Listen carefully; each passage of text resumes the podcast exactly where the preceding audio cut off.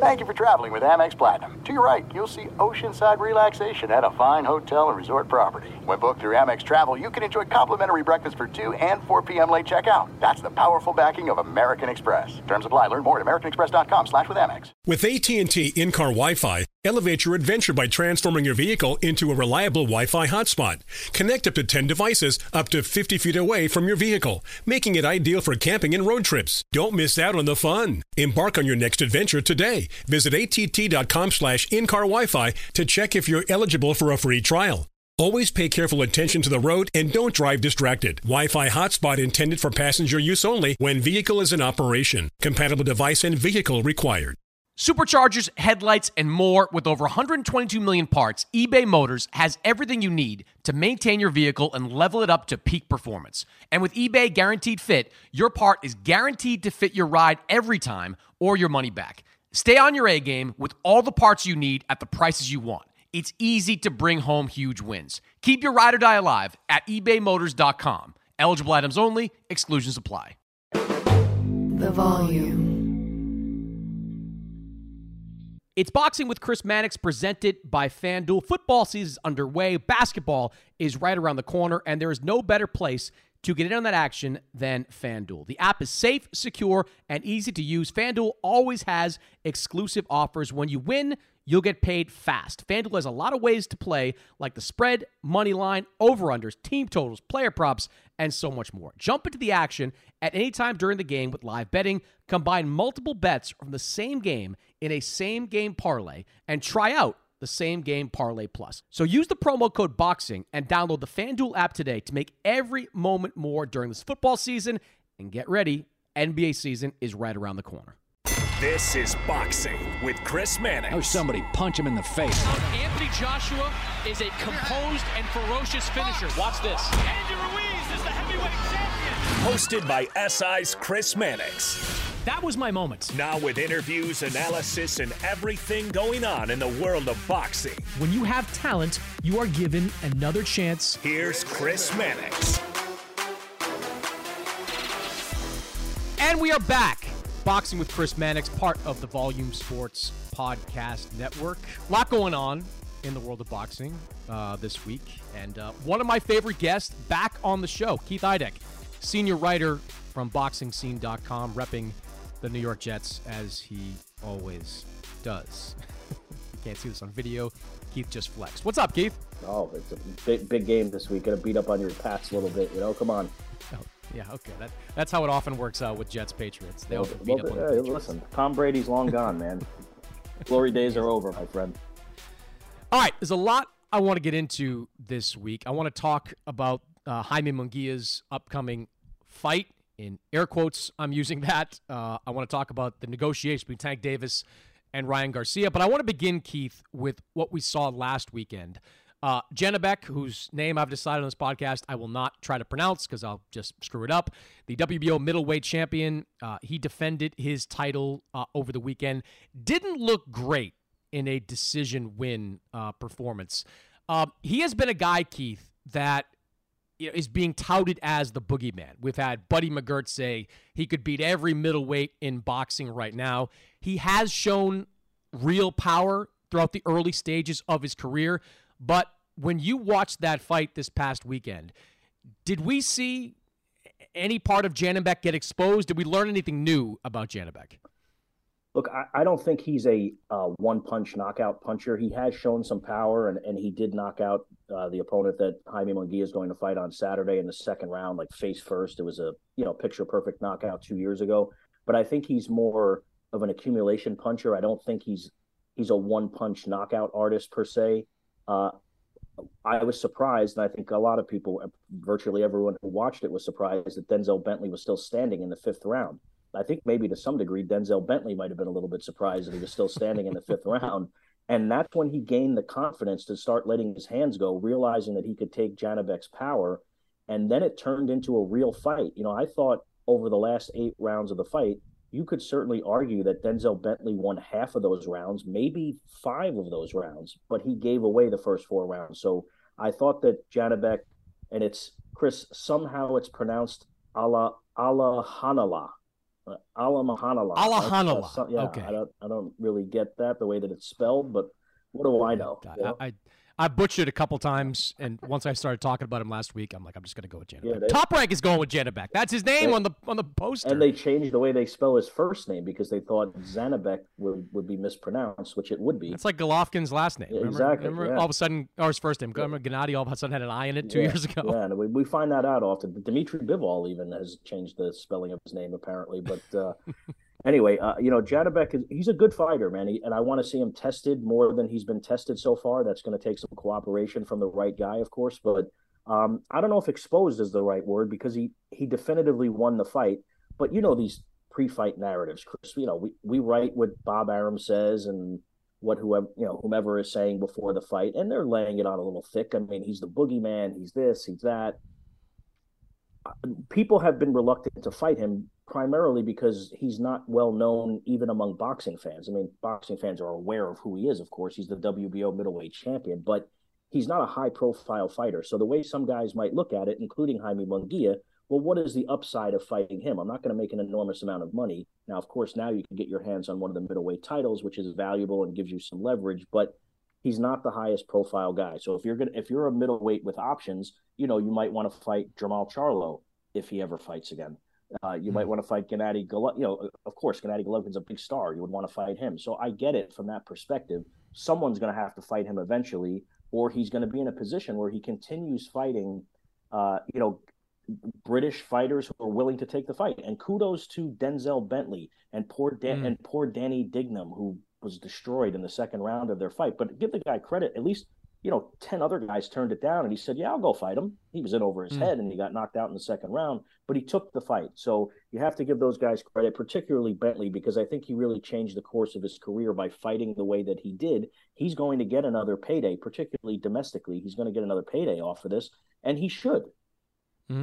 I, I look. I think Denzel Bentley can win some fights at middleweight. He he shocked me. I thought he'd be down and out third, fourth round. That'd be the end of it. But he um, hung in there, and as you said, he did win some of those later rounds of the fight. Uh, if I'm Janibek, I got to get to work on my conditioning because I thought he wore down in the second half of that fight. I mean, you've got to accept that when you get to higher levels, you're not going to knock these guys out.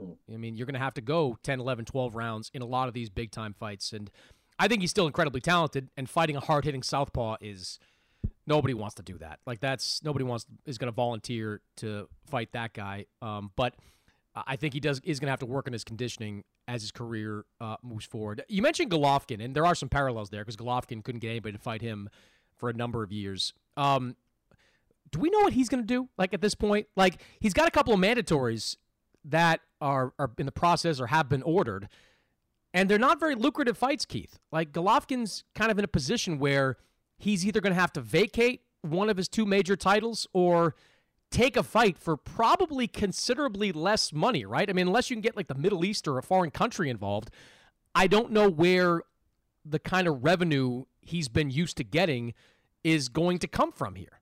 Well, that's the interesting thing with Golovkin, Chris, because he was seemingly very happy to announce that he was separating from DAZN after his third fight with Canelo Alvarez.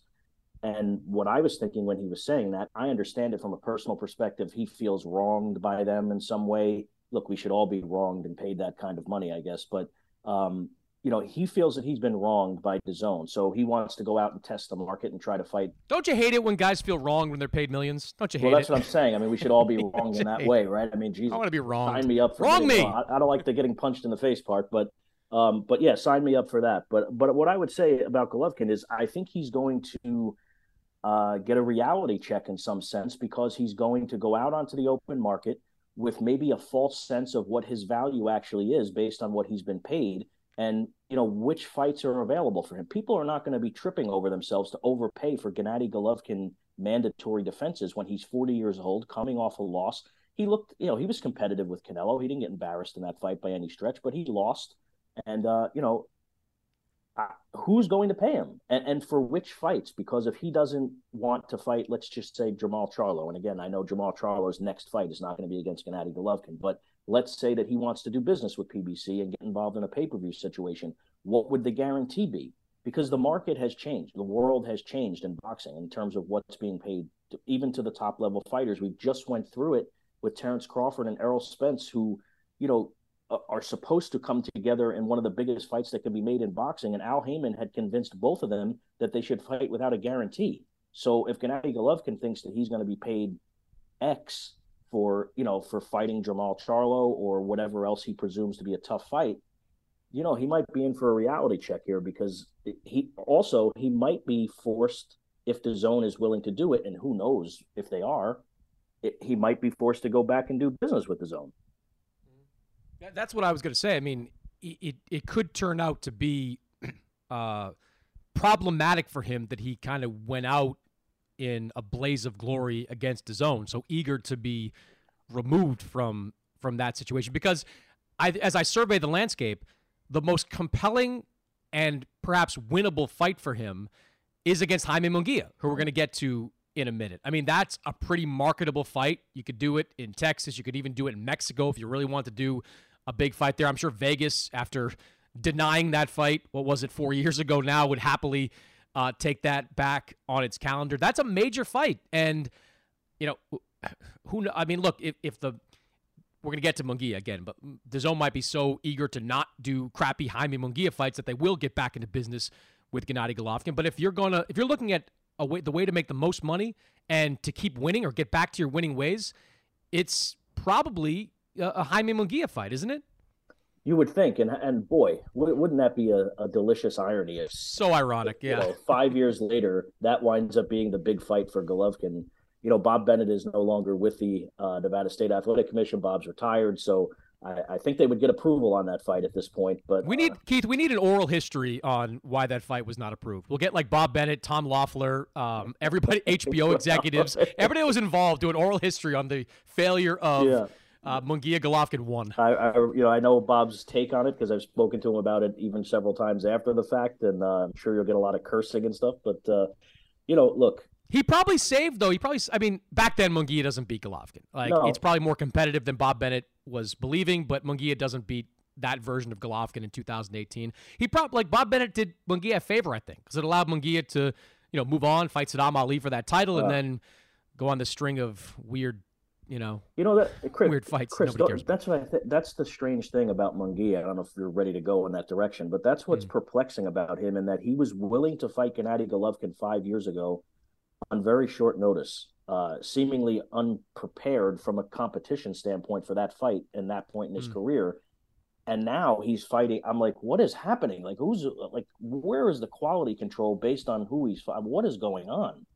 Well, let's do this then. Um, Jaime Munguia is going to return this weekend on DAZN. He's facing Gonzalo Gaston Coria, who I had no idea who that was um, until they made the fight. 21 and 5 is his opponent. This I was reading a couple of the clips, and it's being portrayed as a stay busy fight for Jaime Munguia, which you don't usually begrudge fighters if they want to stay active. But Jaime Munguia has been active, and he has been active in a lot of stay busy fights. His last fight was against Jimmy Kelly. Before that, D'Mitrius Ballard. Before that, Gabe Rosado. Before that, Kamil Szeremeta. Before that, Tureano Johnson, Gary O'Sullivan, Patrick Allotey, Dennis Hogan. I mean, you, like as a middleweight, he has not fought anyone at this point above basically a C level. And, and Gabe Rosado was probably the best opponent, but Gabe, even though he earned that opportunity with that knockout of Bektemir Melikuziev, Gabe was on, is on the was on the back end of his career when he faced uh, Munguia. Then, like everything, Keith is a stay busy fight for him, and I, and I don't understand it. He has had many opportunities to face high level opponents. He has been ordered, I think, by every sanctioning body to fight for a middleweight title at this point. I, I don't know what he's waiting for because whenever I speak to Jaime Munguia, and it's evidenced by the Golovkin, he's willing to take the Golovkin fight. Every time I talk to him, he, he expresses real interest in taking big fights, whether it is against Demetrius Andrade or Gennady Golovkin or eh, or Jermall Charlo, and the top guys that are out there. And yet, you know, every three or four months, we get a press release saying Jaime Munguia is fighting someone that we've never heard of or is going to be a 10 to 1 underdog or more going into that fight. What do you make of this? Like, what is going on with the career of Jaime Munguia, who is now, I think, 26 at this point, and reaching the point where you've got to start asking, is he going to be in a serious fight? Well, what I make of it at this point, Chris, just based on the string of you know recent opponents, is people say a lot of things, right?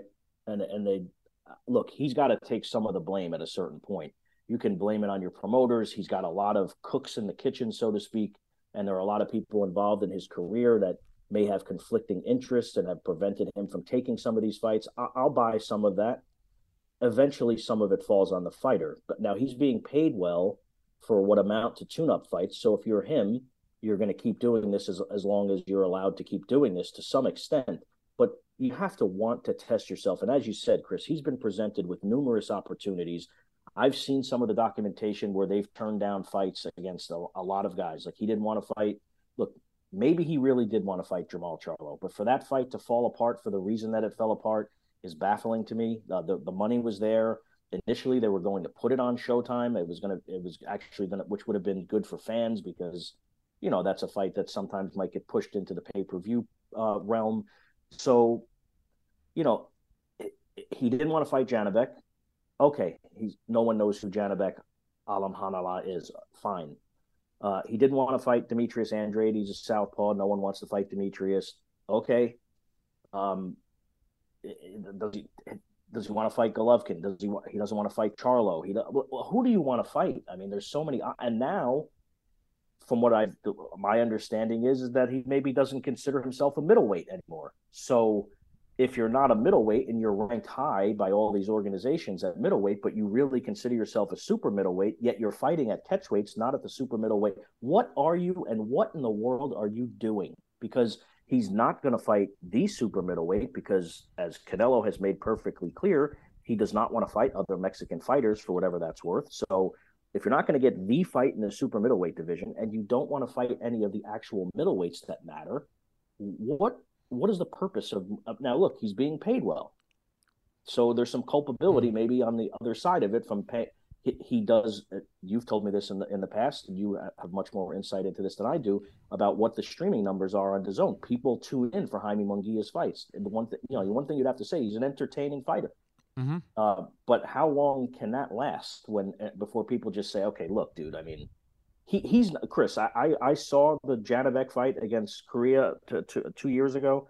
He literally knocked him. He wasn't quite unconscious, but he knocked him face first to the canvas in the second round of the fight. Why that would be a guy Jaime Munguia is fighting two years later when he refuses to fight Janibek is, is uh, that's insane. I don't get it either. Um, you know, in this the first quarter or first half of 2023 that's it. Like you've got options on the table. You, mentioned the weight too. I don't. I, I don't even know if he can make middleweight anymore. I believe this upcoming fight's going to be at a catch weight as well, somewhere above 160. Um, and he's talked about going back down to middleweight for one more fight, a world title fight before campaigning at 168. Like my nightmare, Keith, is he wakes up, you know, early next year, goes, "I'm a super middleweight," and then starts taking tune-up fights at super middleweight after taking tune-up yeah. fights at middleweight the entire time. It just doesn't make it, it doesn't make any sense. The fight, as we just alluded to, to make is Gennady Golovkin. That is the massive fight for Jaime Munguia. It's marketable. I think it's kind of a 50 50 fight right now. Maybe probably favors Munguia at this point, given what we saw from Golovkin in the last fight, because Munguia has improved a lot over the last few years. He's a much better offensive fighter than he was early on, and he was always pretty good offensively. His chin, a lot of his opponents have told me, is really good. I think that's that'll hold up against some bigger punchers. Um, you know, this is his time. This is his opportunity. I mean, you see Canelo out there, and people nitpick who Canelo fights. But Canelo's always like, "I want to fight the very best. I'm going after all the title holders. I want to. I want to rematch with Dmitry Bivol next year." Meanwhile, you got Munguia, who doesn't seem to be chasing anything, just sort of chasing a paycheck, which is fine, I guess, if you want to just get paid and keep your unblemished record intact. But it's just getting old at this yeah. point. And everybody knows it. I mean, I think Golden Boy knows it at this point. I'm sure that you know the TV networks know it at this point. It's just it's, and sometimes enough is enough.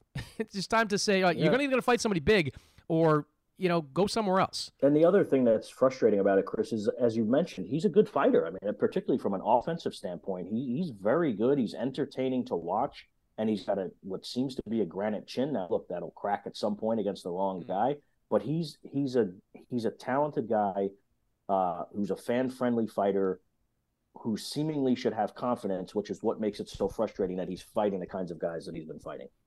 Yeah, it's crazy. Um, you know, he, he's I, I, don't even know what the odds are for this upcoming fight. They're probably massive um, against Coria, but next year's big. I hope he and Golovkin get on the same, even if it's for like one version of Golovkin's title, if he has to drop the other one because he takes the fight. That is yeah. a huge, huge fight and a marketable one and a great one. I hope we get to see that um, next year. Um, finally, let, us talk a little bit about where we are with Tank Davis and Ryan Garcia. I've been reporting a lot on this over the last couple of weeks, and my understanding is from a contract standpoint and now, television logistics standpoint, they're basically there. They're right there with this fight. Um, they, they agreed on the financial terms a while ago. That was something that was remarkably one of the first things they were able to do. I think Ryan Garcia's side was pretty amenable to being the B side in virtually every possible way, and I think that helped grease the wheels a little bit to get this deal done. Uh, the television side took a lot more time,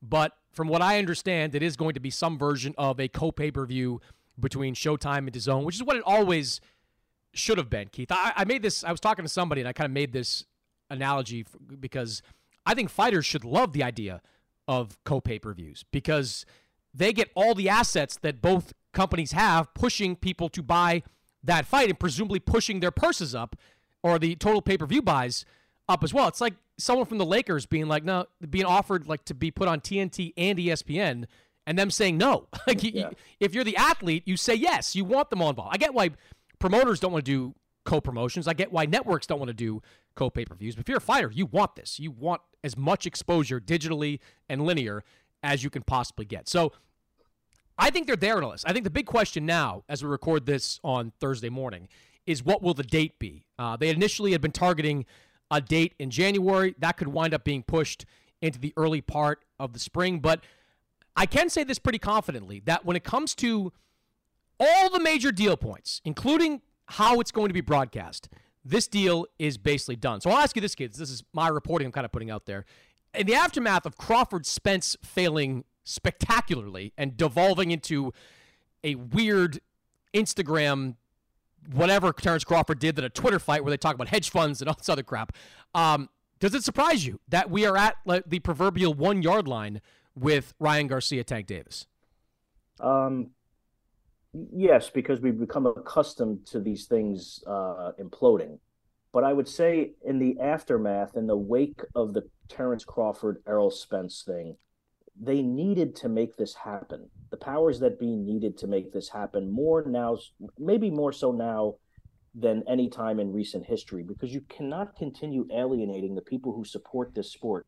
In effect, spitting in their face every time a big fight comes around and coming around with you know a multitude of reasons why the from a business perspective why the fight doesn't happen because fans don't care about that they for the love of god just give us some of the fights that we want you can't, you know, the the Spence Crawford thing, you know, that's going to linger for a long time in terms of leaving a bad taste in the mouths of people who who financially support this sport.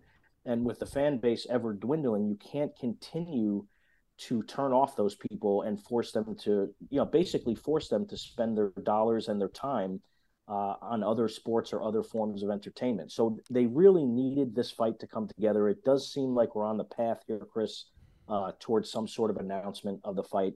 Uh, that both fight, uh, particularly when both fighters have been very vocal publicly about stating, "We want the fight. I don't care about DAZN. I don't care about Showtime.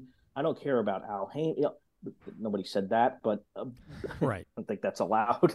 Um, but the point is, they've been very vocal about wanting the fight, and when two fighters express that type of willingness publicly to to do a fight, and then it doesn't happen, you know, the, the fans are going to be bitter. You know, and the and the boxing fan base is already quite bitter, as we know on Twitter, you know, on the forums, on our website. I mean, you know, these are these are cynical people, and and and rightfully so to some degree uh, but it looks like we're finally getting one of the fights that we really want to see. And honestly, commercially, might what might be the biggest fight outside of the heavyweight division. We've discussed this on the podcast before that we think that Tank Ryan Garcia, because of their crossover appeal and their different audiences and everything, might do uh, more pay per view buys than Spence Crawford. It's certainly not a more meaningful fight, but it might be a bigger fight commercially. And look, if we get it, let's just be thankful and maybe hope. Maybe it's a sign in 2023 that we'll start to get the fights uh, that we that we want. Uh, fingers crossed, but of course, Chris, you and I, two, uh, well, me even older than you, two cynical people who've been covering this sport for a very long time, are very much used to, uh, you know, Lucy pulling away the football. So it, it sets up what could be a pretty good first quarter if we get Plant Benavidez finalized at some point. If Deontay Wilder faces Andy Ruiz, if overseas we get the unification fight between Alexander Usyk and Tyson Fury. You're right. I don't want to have the football pulled away, but I mean, if we get one per month like that with some other stuff sprinkled in on the main networks, like I don't think boxing fans would balk at paying a pay per view price for Ryan Garcia against Tank Davis. I think that's a good fight. Um, I, I, I, I just that's a great fight, and I agree with you. And we've talked about this. You're right that it's as marketable a fight as you can make outside of the heavyweight division. And maybe in the U.S., it's well, it is bigger in the U.S. than you know Usyk versus Fury. That's massive in the U.K. and overseas, but I think in the U.S., Tank Ryan is a bigger fight. It brings in two different fan bases. I, I hope they get it done. I hope they cross that finish line um, for this fight because. I mean, that's a that's a I don't even know who I'd favor. That's a don't blink type of fight because I think the first guy yeah. that lands their best punch, whether it's Gervonta's, you know, left hand uppercut, whatever he does, or Ryan Garcia with that incredibly fast left hook, um, that person's going to win. And who knows? Maybe we get a great trilogy out or something. Maybe this is so good because look at the past. I mean, when, when networks get together, when promoters get together in recent years, we've gotten great stuff. Like we got Mayweather Pacquiao back in 2015. More recently, we got Fury and and Wilder fighting two incredible fights. Uh, it just it works. It just need egos need to get checked, and I think they were in this. And I give credit to to everybody: Al Haymon, Mayweather Promotions, the two networks, Golden Boy, uh, you know, Lupe Valencia, the manager for Ryan Garcia, like they were all intimately involved in this, and it, it seems like we're close to getting it done. So I hope that uh, hope we get that, and maybe by tomorrow, when people listen to this podcast on Friday, it'll be killed, and we'll have to do this podcast all over again next week. We'll, we'll go back to being curmudgeonly yeah, next week, yeah, Keith. Exactly, old, old old media as they now call us on uh, uh Twitter, right? So sad, so sad. Keith, always good to talk to you, man. Keep up the great work, and we'll do it again soon. Chris, I appreciate it, man. Thanks. And when we come back, my conversation with Bob Arum. eBay Motors is here for the ride. Now, I'm supposed to talk here about what I remember and what I loved about my first car. And that's easy for me to do because I still have my first car.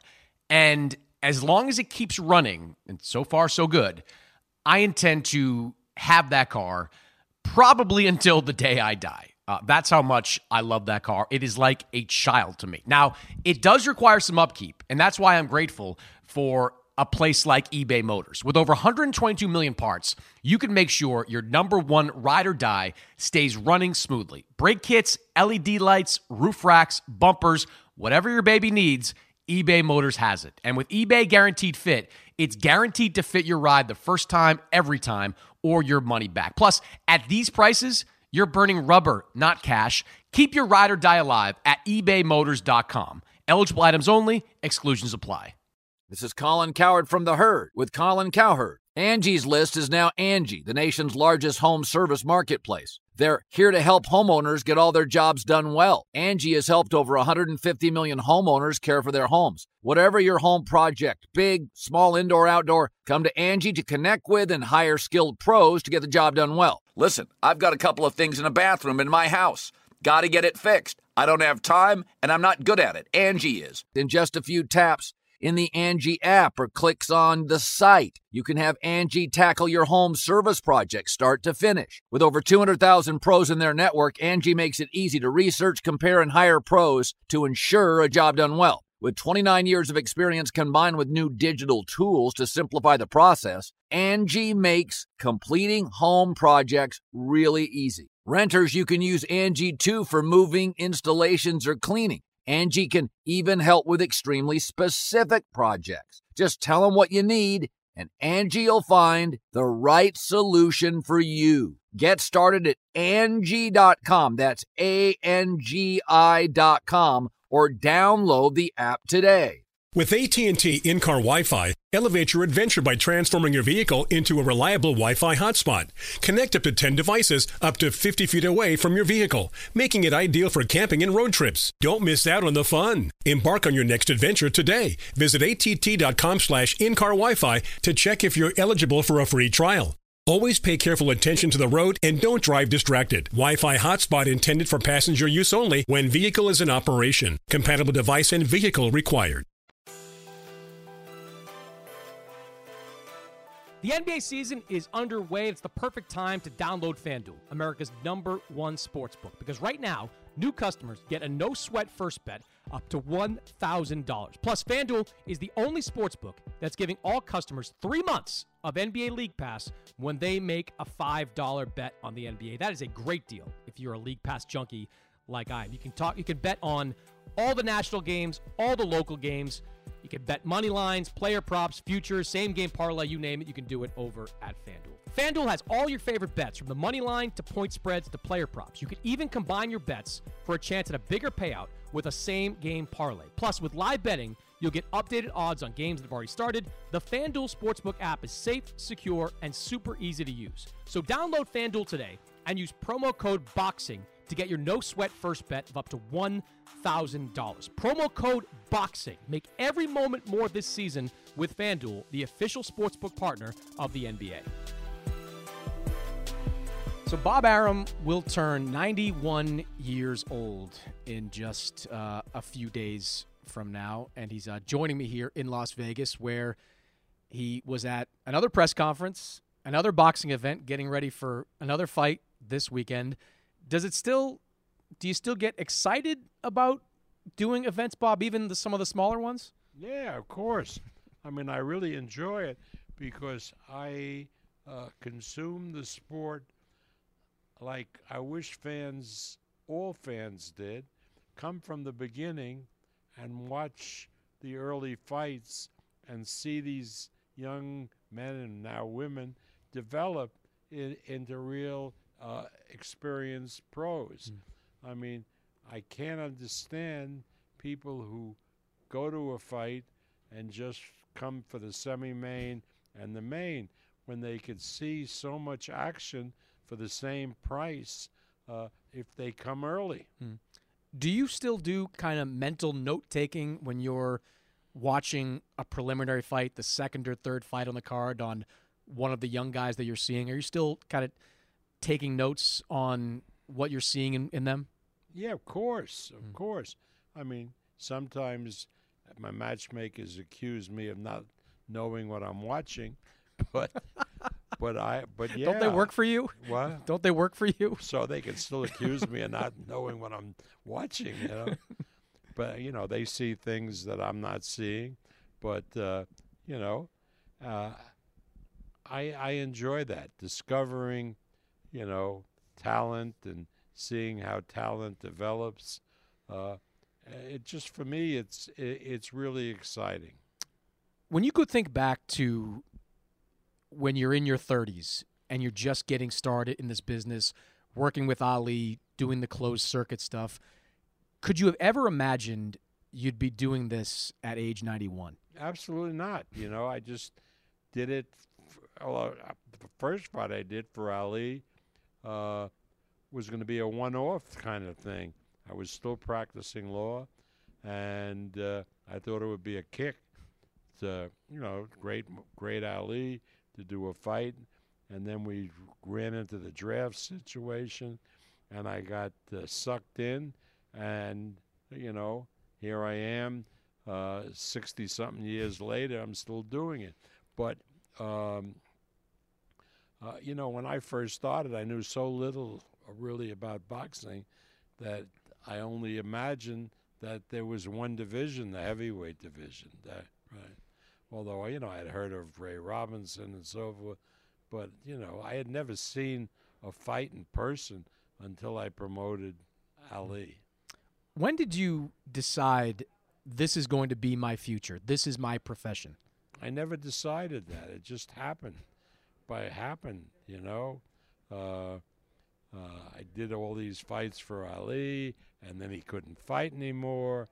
Uh, and then we did a tournament to replace him, and then Ali came back, and I started promoting him, and uh, by that time I had a staff working on the fights, and so you get caught up in this, and like even when you want like the the mafia movie, every time you want to get out, they pull you back in. Did you ever think over the years? Did you ever think about getting out?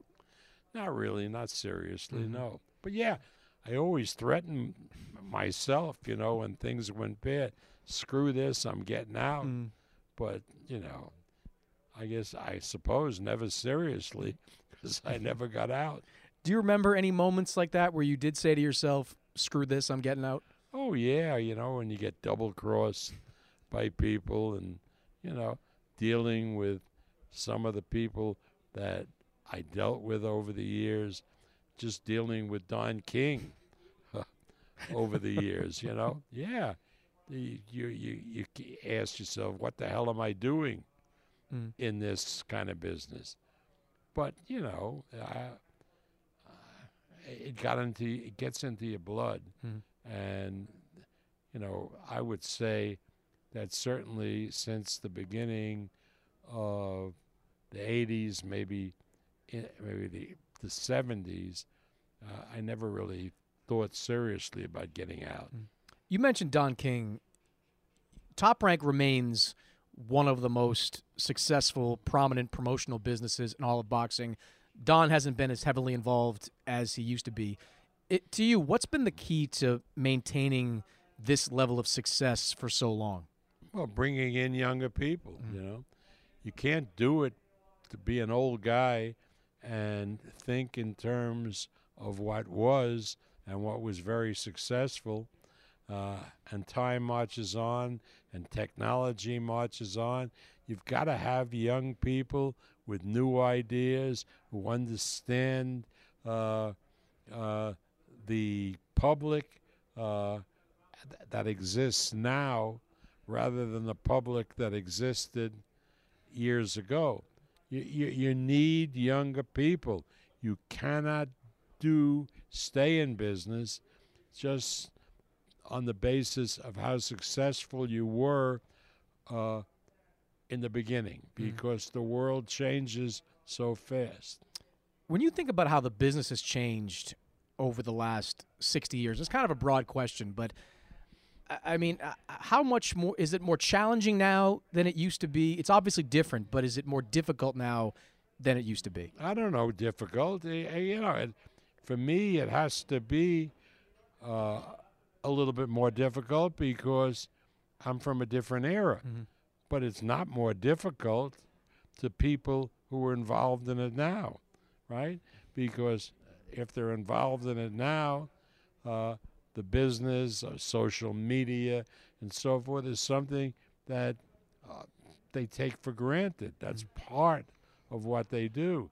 For me, you know, when I see what's happening and how you do social media, for me, it's something that I never would have ever contemplated.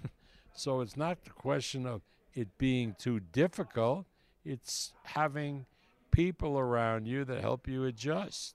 But do you think fighters have changed and and how they approach the game and the sport? Everybody changes. Mm-hmm. Every whether it's baseball players or football players, any athletes, any people in business, everybody is going to operate based on what is current, mm-hmm. not what was in the past. In the past, we did it one way.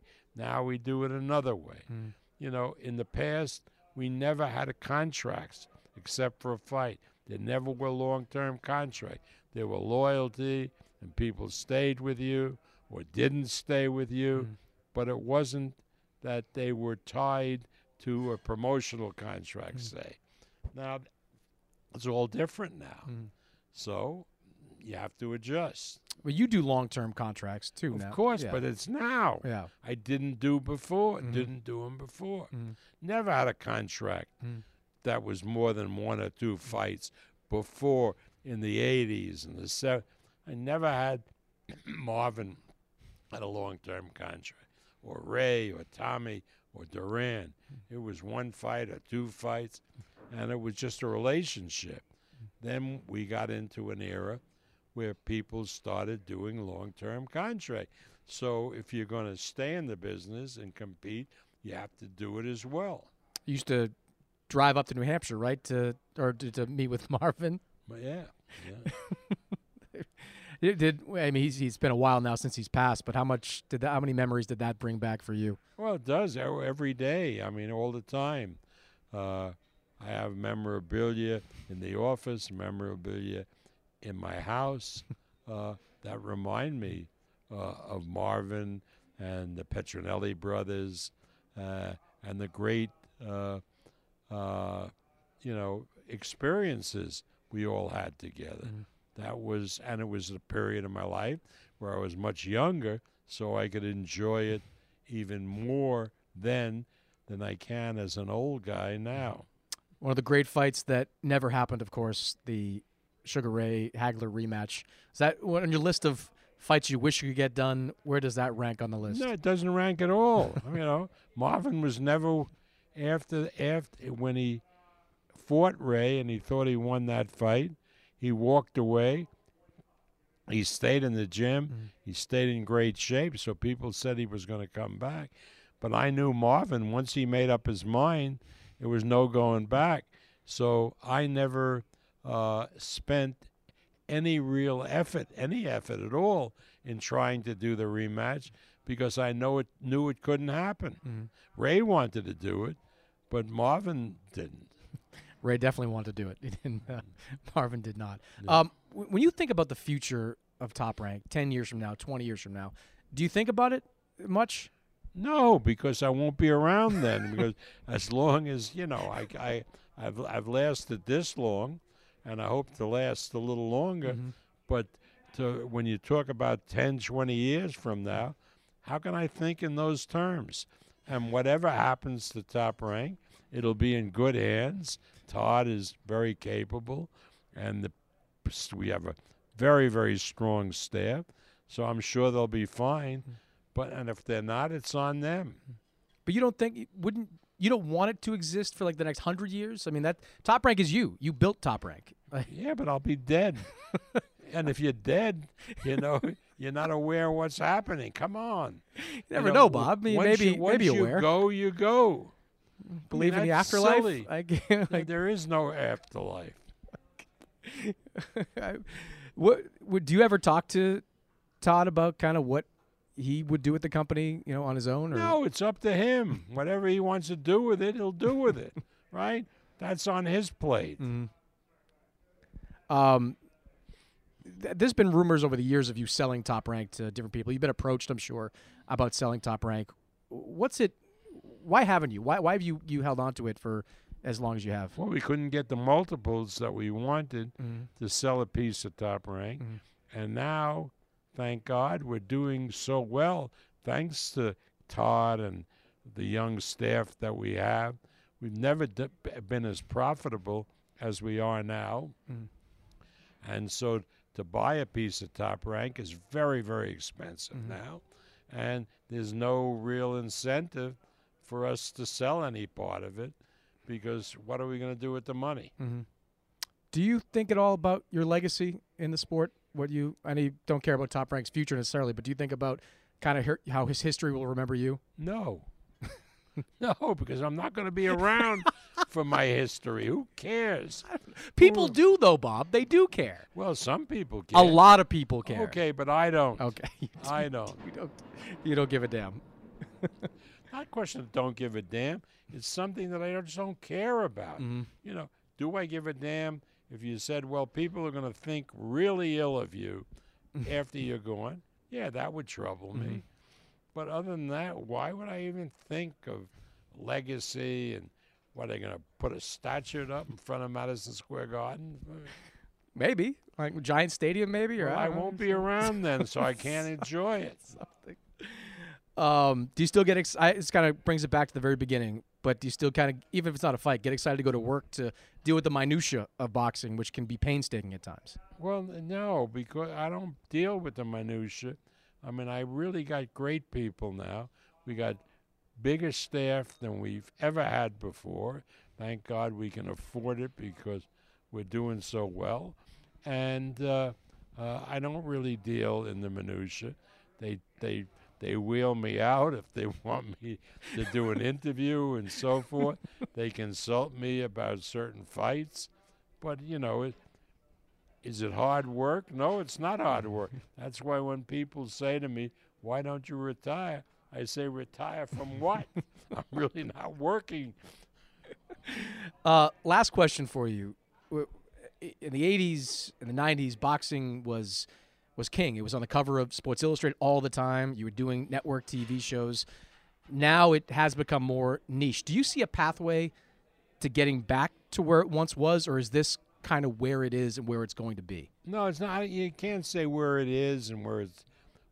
What's the future? The future will be the future. Uh, eventually, I really believe that it will go back to its rightful place. But you got to remember, in the in the 70s and the 80s, even the 90s, you didn't have the plethora of other sports that people were interested mm-hmm. in. You know, yeah, people, yeah, at one particular point in time, we didn't do fights in the football season on Monday night because Monday night was such a big right. Monday night football. But again, uh, it, it it's it's completely different now. Boxing is competing with so many different sports, so many different activities. The access to entertainment is so much greater. So obviously, it's not the same uh, uh, situation as existed in the 70s and 80s. Mm. But, uh, you know, boxing always uh, will be interesting to people.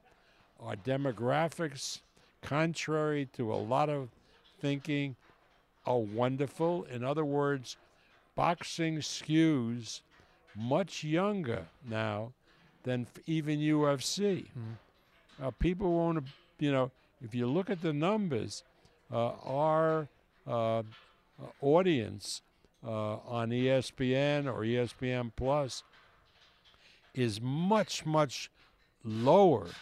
I mean, age mm-hmm. than football, than baseball, uh, and then even UFC. Mm-hmm. So we're a valuable commodity when we realize that because we can bring in the younger people. I guess in the 80s, other sports were around. The NBA was around, the NFL was around. They have grown exponentially over the years can you put your finger on the reason boxing hasn't grown with it and hasn't been able to stay competitive with it? Well, I guess there's a lot of reasons. Uh, remember, uh, the way it's organized. Yeah. Uh, it always comes back to that, right? Like yeah. I mean, the NBA is all the owners together have a league and they can promote the league. In boxing, we have a bunch of promoters who generally are at each other's throat and there is not that degree of cooperation that you're going to get with the NBA or the NFL, where they make sensible network deals, selling off uh, part of the rights to one network, uh, the rest to mm-hmm. a streaming service. It's it's just different. You can't compare the 2 mm-hmm. Boxing is uh, because of its very nature not organized the way team sports are. Yeah, and I think you'd probably agree if it was, it would still it would be as popular as the NBA. I don't think so. You know, I, no. They still it's still you're still captivated though by great fights. Like they yeah, still. I know that, but but again, again, uh, the basketball, you know, a team can play uh, uh, on a Thursday night mm-hmm. and great game, and you want to see them Mm-hmm. And hey, Saturday night you can turn on the television and see him again. Mm. In boxing, by its very nature, uh, you see a great fighter, and you're not going to see him again if you're lucky for another two months. Mm-hmm. So it's different. Everything is different. Mm. Now, certainly, if boxing had uh, been able to develop as a uniform monopoly, it would be in a lot better shape. But again, there was an antitrust law Mhm. and a trust rule based on uh, how it was abused when it was a monopoly with uh, Madison Square Garden and, and Jim Norris. So that's not likely ever to, to happen again. Uh, the uh, leagues uh, more or less got passes uh, by adjusting how they paid salaries and so forth. So they were an, uh, allowed to operate uh, in a way that boxing was not. Can we do this again before your 92nd birthday? Well, let's hope. I mean, I'm happy. As long as you say 92nd birthday, then I know I'll be around for another year at least. Appreciate it, Bob. Good talking to you. That's it for this week's episode. My thanks to Keith Idec and Bob Arum for joining the show. As always, subscribe, rate, review this podcast on Apple Podcasts, Spotify, wherever you download podcasts. And I'll see you next week. Being a chef means keeping your cool in the kitchen. And with Resy Priority Notify and Global Dining Access through my Amex Platinum card, Right this way. it's nice to try someone else's food for a change. That's the powerful backing of American Express. Terms apply. Learn more at americanexpress.com slash with Amex. Zero Foxtrot isn't just a brand, it's a way of life. Founded and operated by veterans, Zero Foxtrot's unique apparel and gear echoes the grit of the warrior culture. Zero Foxtrot dedicates itself to producing content, honoring the sacrifices of forgotten heroes of the past, and connecting history to the present. Embark on a journey with Zero Foxtrot today at zerofoxtrot.com. It's not merely our products, it's about the ethos that we embody rugged, resilient, and timeless. Hey guys, you know what this playground could use? A wine country, huh? A redwood forest would be cool. Ski slopes! Wait! Did we just invent California? Discover why California is the ultimate playground at visitcalifornia.com.